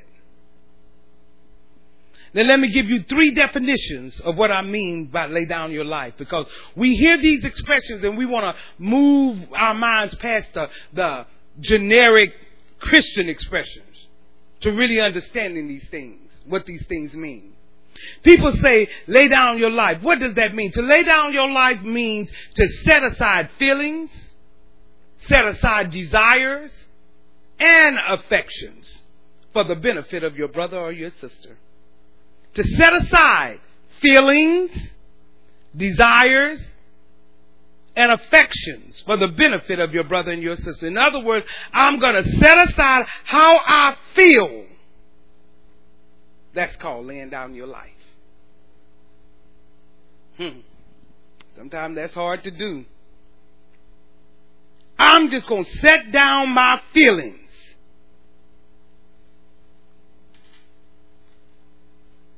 That's laying down your life. Well, I'm tired. I just don't feel like it. See that that's that's us. Well, really, you. Well, what about me? I mean, I've been doing this so long. I've been doing this. I've been pouring out and pouring out. When you know, when is somebody going to do something for me? Hmm. All those type of things get in our way. We don't see it. Well, you know, especially when we was in, in, in person service. Oh, they want us to do this and they want us to do that and they want us to be there on Wednesdays and they want us to do this and we're gonna do that and you know they want us to give for this and they want us to give for that and they want to get I don't have nothing but a few dollars, you know. See, it's all about you. It's all about you. And listen, I understand that everybody don't always have resources. But what about fixing a chair in the in the in, in, in the church? I don't even see you doing that. Let's say you don't have the resources to give to this, that, or the other. Have you ever just picked up paper around here? Have you ever just went in the parking lot without the deacons doing it and you pick up some paper? I ain't picking up nobody's trash. Why? They probably picking up trash from your children in children's ministry. Your trash ain't holy, and theirs defiled. How come you can't walk up and down the aisle, make sure nobody put chewing gum on anything or just this thing? I might not have resources, but this is my church. Selfish. Did you hear me? It's called setting aside my desires, what I want, what I'd like to have. I'm going to set it all aside for the benefit of my brother and my sister. Amen. I'm going to set aside my affections of what I think I want or what I think I ought to have. I, I, I need to have that now. Or what I think I deserve. I'm going to set that aside for the benefits of my brother and my sister. Because it's our feelings and our desires and our affections that keep getting in our way of laying down our lives. You don't see it. It gets in the way. It just, it stays right there. It's like, no, don't do it. You don't have to do that. Don't do that. Laying down your life means to serve with my time lived on earth. I need to serve with my time lived on earth. And that's a powerful definition. When you listen to it, listen, you have a lim- you have a window of time here. You have a limited time here on earth. And laying down my life says, when that limited time on earth is up, it's done. So I'm going to use it to serve someone else. Because you don't have forever. Know that. You don't have forever. You just have a block of time. See, some of you that, that, that, um, uh, regret some things about your founding pastor, or regret some things you didn't do, or you wish you would have did everything. Time was up. That time won't ever come back again. Because you only had a block of time to get it done. Now you're in another dispensation. And you only have a block of time to get this done. Just a block of time. And you want to use it all for yourself? You have to say, I'm not using all my time for myself. I'm going to use it to benefit some other. I've been given a block of time.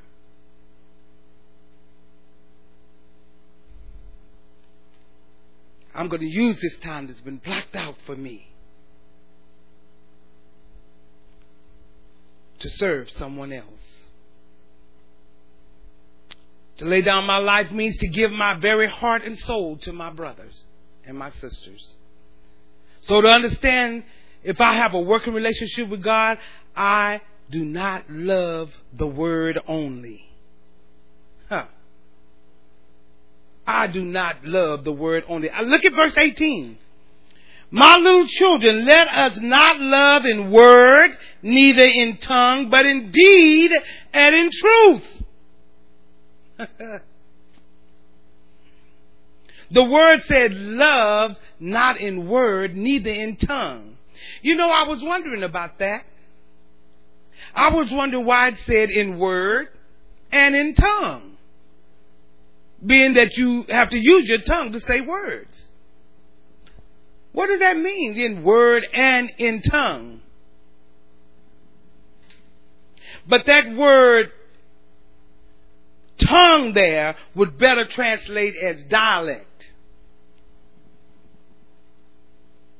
In word and dialect. So what it's saying is, don't love in something you say in a way that your people said in a dialect that you said. You know, and you know, Christians, we got a dialect. Hallelujah. Praise God. A dialect. Amen. Amen. Step in there. And you know, we all kind of know the dialect. That lets you, that, that, that's our signal to somebody else we in. Cause we all say the same dialect. So he said, don't go calling yourself loving just in word and dialect, just saying stuff. And that was good.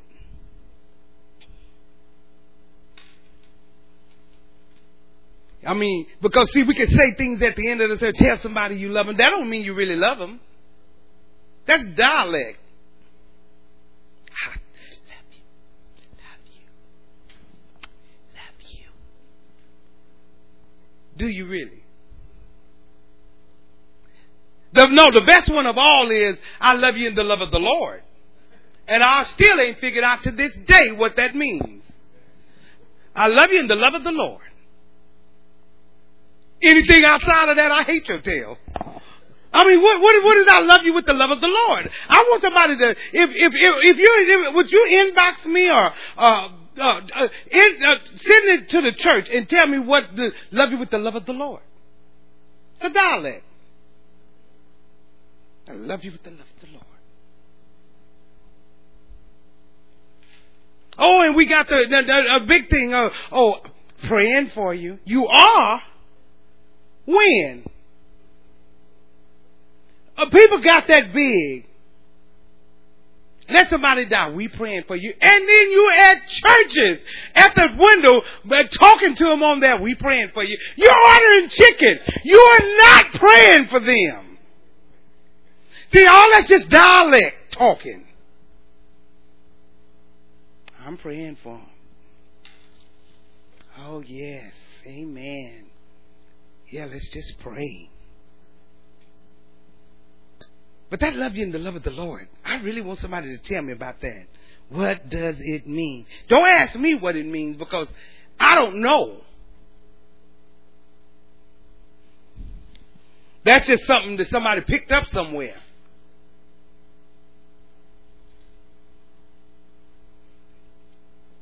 Now, this is even a better one. So and so in our prayers. Let's keep them in our prayers. What? What happened? Well, God had them on my heart. I mean, it's heavy too. It was just heavy on my heart. He just, you know, it was just burning into my heart. Oh, really?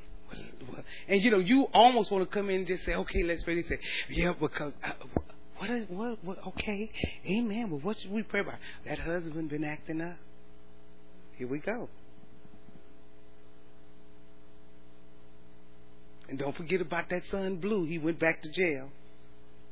Yeah, he's he's he's back in jail, and, and you see they're a little testy. You know, you know, they're kind of a little offended now. You can tell in they they're talking. It's because there's trouble in that house. Let's just pray. Let's pray for me. It's just been heavy on my heart. Let's just pray for. When are you going to pray? You're telling them everything that's going on. Yeah, let's just pray for that, and you know, and, and, and you might as well throw it in. Let's just pray that the drinking don't start back, because that drinking might start back. They might be back to that too. Let's just pray. Oh, and then we have this big. Let's pray that God break every chain. You, you know, you get real religious. Yes, we want to break every chain, God. Break every chain. Break that chain of liquor. You don't have to go through all that. All that's just dialect, just, just, just talk. And that, that's called gossiping. If you're going to pray, pray. You don't even need, why do you need a, a multitude to pray? You just go pray. If you know all that, you don't have to tell anybody. Just go pray. But if you got to tell them everything that's going on, that's called a lie and gossip. And see, we've learned these things over time. We can say a lot of loving stuff. I love them and uh, I'm, you know, I love you with the love of the Lord. I, you know, I, you know, I'm, I, I love him, so I'm gonna pray for him. We can say all those things, but do we actually do it? Is the question. So God is reminding us this morning, don't get caught up with a bunch of lovely stuff, lovely sayings, and forget to put the love in it. We got all the lovely things we're gonna do, but are you gonna put the love in it? And if we're honest, because I, you know, I can hear you from the stream laughing, but if we're honest, Let's say we all have sinned and fallen short of the glory of God. That'll help us. We all have sinned and fallen short of the glory of God. We don't need to do all that. Knowing when I have a working relationship with God, I have compassion. I have compassion means that I'm touched with my brother or my sister's need, their pain or their situation. I am touched by it. I'm not complaining about it. I'm touched by it. Listen, when I know I have a working relationship with God, you can't shut off compassion. How many times does God have to tell you that? You cannot shut off compassion. When you have a working relationship with God, you cannot hurt, if you cannot hurt for people that are hurting, you have shut off compassion. When you have a working relationship with God, you cannot not feel when a person is in need and not do anything. When you're in a working relationship with God, your heart is going to break when somebody's heart is broken. I don't even care if they've done something to make you mad. If something happened to them that hurt them, it ought to hurt you. When you have a working relationship with God, you're going to mourn when they are mourning. When you have a working relationship with God, it does not allow you to have shut off your compassion. A working relationship with God will never let you shut off compassion. That's why I said you can't just look at people and never want to restore them. Or look at them like, mm-mm, mm-mm. But you were once there.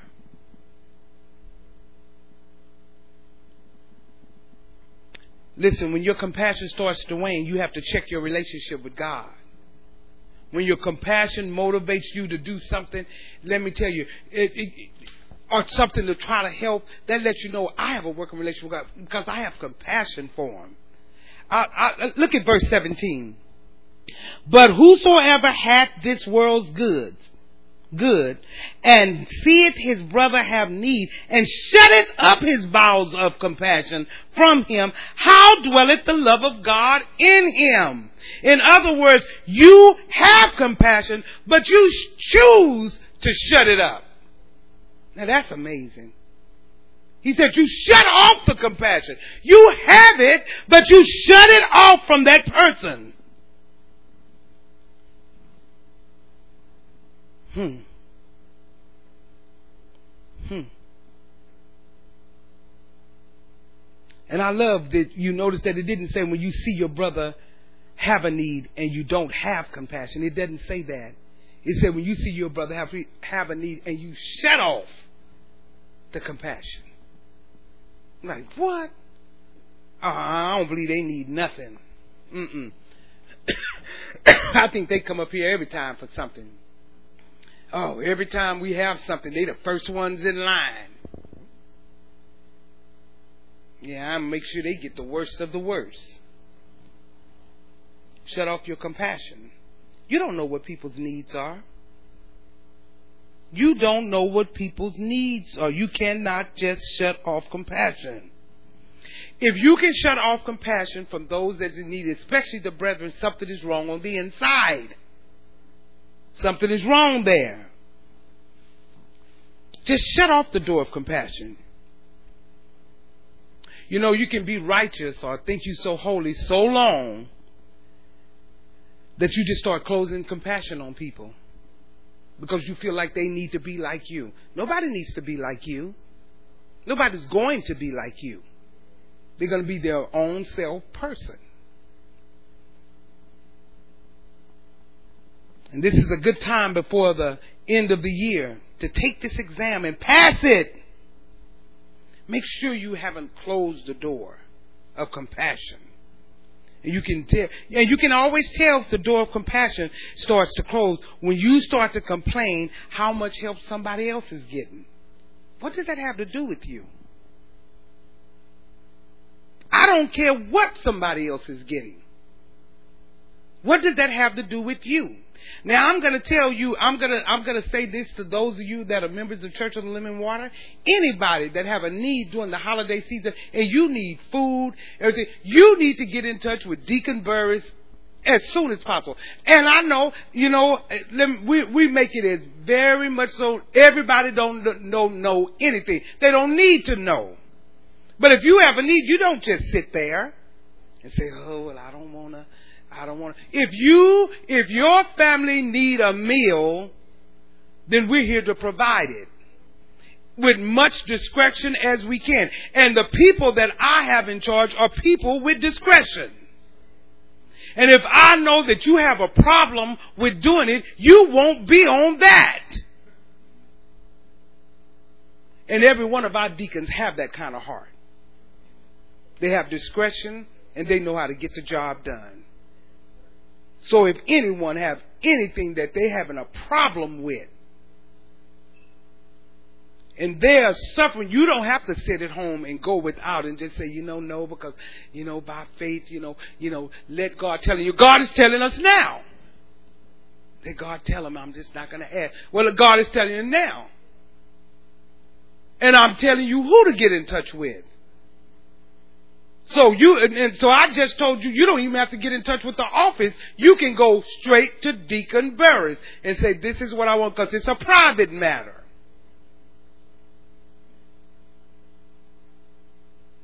And we'll make sure your family have some food. We're not shutting up because say, oh, well, yeah, they both work. Why not? Listen, this is what you need to understand. That, that, that's been your whole problem. That's been your whole problem with Pastor Hill, myself, and anybody else. This is how you look. You can never tell by looking at some person what they have or don't have. You really can't. You think you can. You, you, you really think you can. You can find somebody that drives a nice car, dressed the finest, everything, and you don't know if they, they probably don't have no food in their refrigerator if they went bankrupt. They might still have the things, but you look at them like they have everything they need. How do you know? Because you just look at them and see. Then you can look at somebody that don't dress worth nothing, everything. They might be a millionaire, but just don't like to buy clothes. How do you know? You don't know. But if you try to judge them by what you're looking at, you already missed it. That's why you ought to have your fingers on the pulse of God and have a working relationship with Him so He'll tell you what to do and you'll know what to do. But if you're trying to judge by what you think, now they couldn't. They couldn't need nothing. Well, uh, what, well, they got good jobs. How do I know?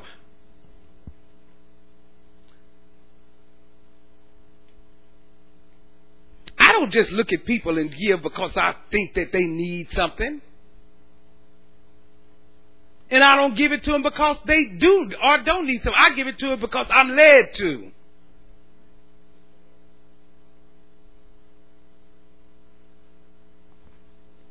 And they don't have to explain. You can't shut off compassion. You can't shut off compassion. And you can't judge by what you think you see. Did you hear me? You can't, and you can't judge because what you what you see, like in in in in person services, you see people do this or that. I've been watching them, and I saw this and I saw that. That that doesn't mean anything. That's not your concern. Can't you just be happy that a need is met? Instead of complaining about what they get, what they got that, how much, what they get, what, what that's why only certain people know certain things is not your concern. Everybody don't need to know every situation because everybody's heart is not in the same place.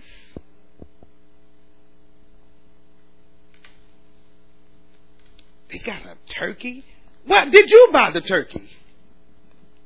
You didn't buy it, so what difference does it make to you? Well, if they want to spend their money like that, yeah, it's their money.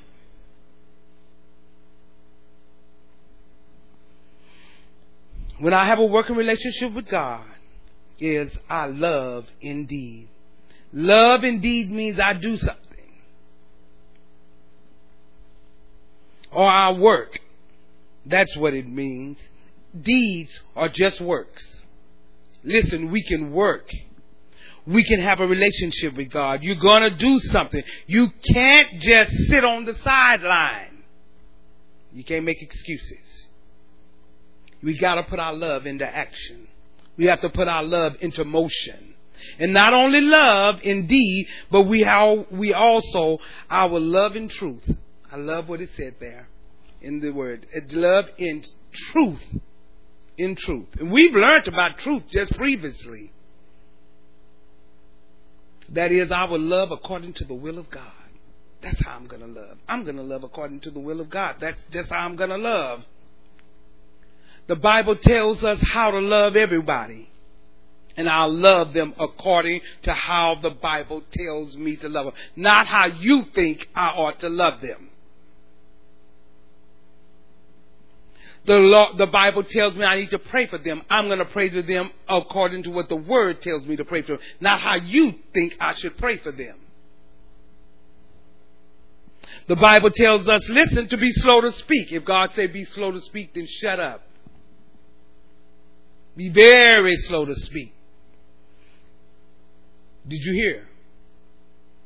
However the Bible have instructed you and me, that is what we do. However it has instructed us to love a person, that is what how we love them. Not the way we think they ought to be loved. Now I'm gonna give them this kind of love, but I ain't giving them all of that. Well, no, no, you gotta give, you gotta love them the way God said love them.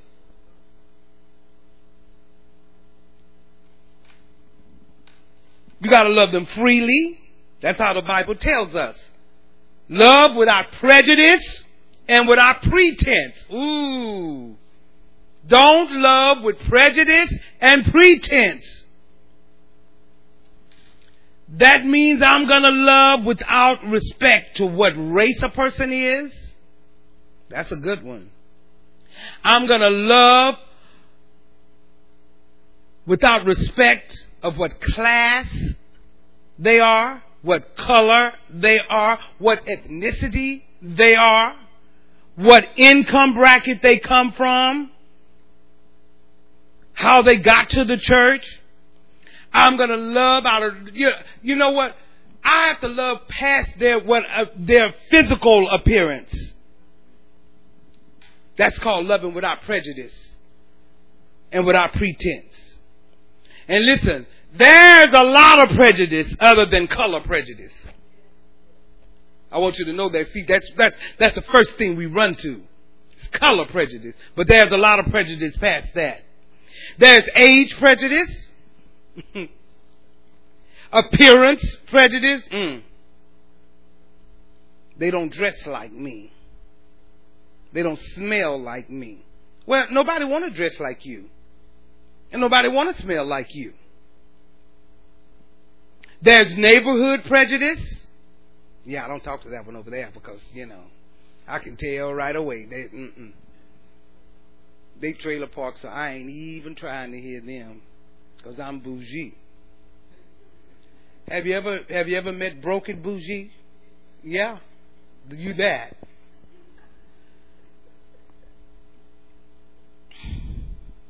Oh, there's whether or not you know all the church stuff prejudice. Oh, you ain't in the in group, so you don't even know all of that. See, there's many other prejudices other than color. I'm going to love without prejudice and without pretense. Then I know that I have a working relationship with God because it's in my heart and it's a heart condition. When I'm close to God and I'm near to Him, when I have a working relationship with Him, when I'm abiding in Him, living in Him, remaining in Him, and continuing in Him, God knows my heart. This is the thing about this, about God knowing our hearts. God knows our heart, but so do we. Let's take it. We're going to end with this, but let, let, let, let's let's look at that for just a second. I said God knows our heart, but so does we. We know our heart as well. Listen, people know the fruit that at some point flows from the heart. Listen to me closely. People know the fruit that at some point flows from the heart, but God knows our heart. But He's not the only one that knows our heart. We know our heart. You know your heart just like God knows it. Did you, did you hear me? Think on that. You know your heart just like God knows it. Let me give you an example. Sometimes a person will praise you, but you know your heart.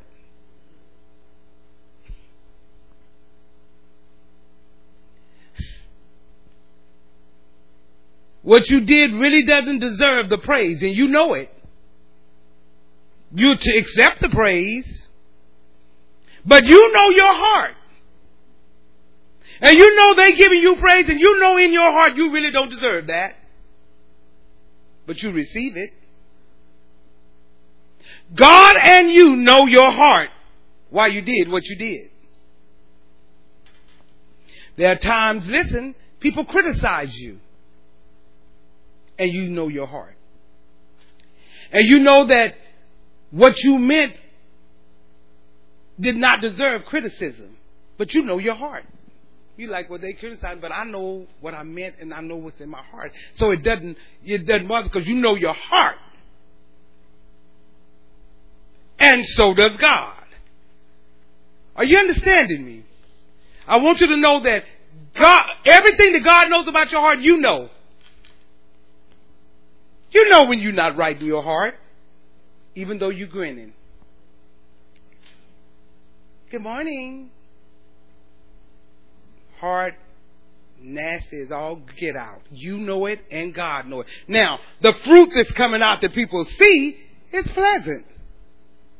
But God said, but I ain't looking at that. I'm looking at your heart. Listen, there's some people listening this morning. God knows your heart. Listen, everybody may think something about you, but God knows your heart, and so do you. It doesn't matter what people think about you. You and God knows your heart. And some of you have all kinds of thoughts. And some people have all kinds of thoughts about you. But you know your heart. Look at verse 19. And hereby ye know that you are of truth and shall assure our hearts before him. For if your heart condemns us, God is greater than our heart and knoweth all things. Beloved, if your heart condemns us not, then have we confidence towards God? Church, if you're listening and your heart is condemning you about what I just said, God is greater than that. He's greater than your heart. And that's why he's giving it to you and showing it to you. God is greater than your heart. He knows you from the inside. And you know you. And I believe God has brought some of us here this morning. I believe that with my whole heart because in our hearts we know that we're not right. In your heart you know it. We don't need anybody to tell us that we, because our heart, because we know our heart. We know it. You know where you were, and you know who you are, and you know your heart. And I'm out of time, but God is not. But I want you to grab this. Grab this. Hold on to it and say, God, I see it.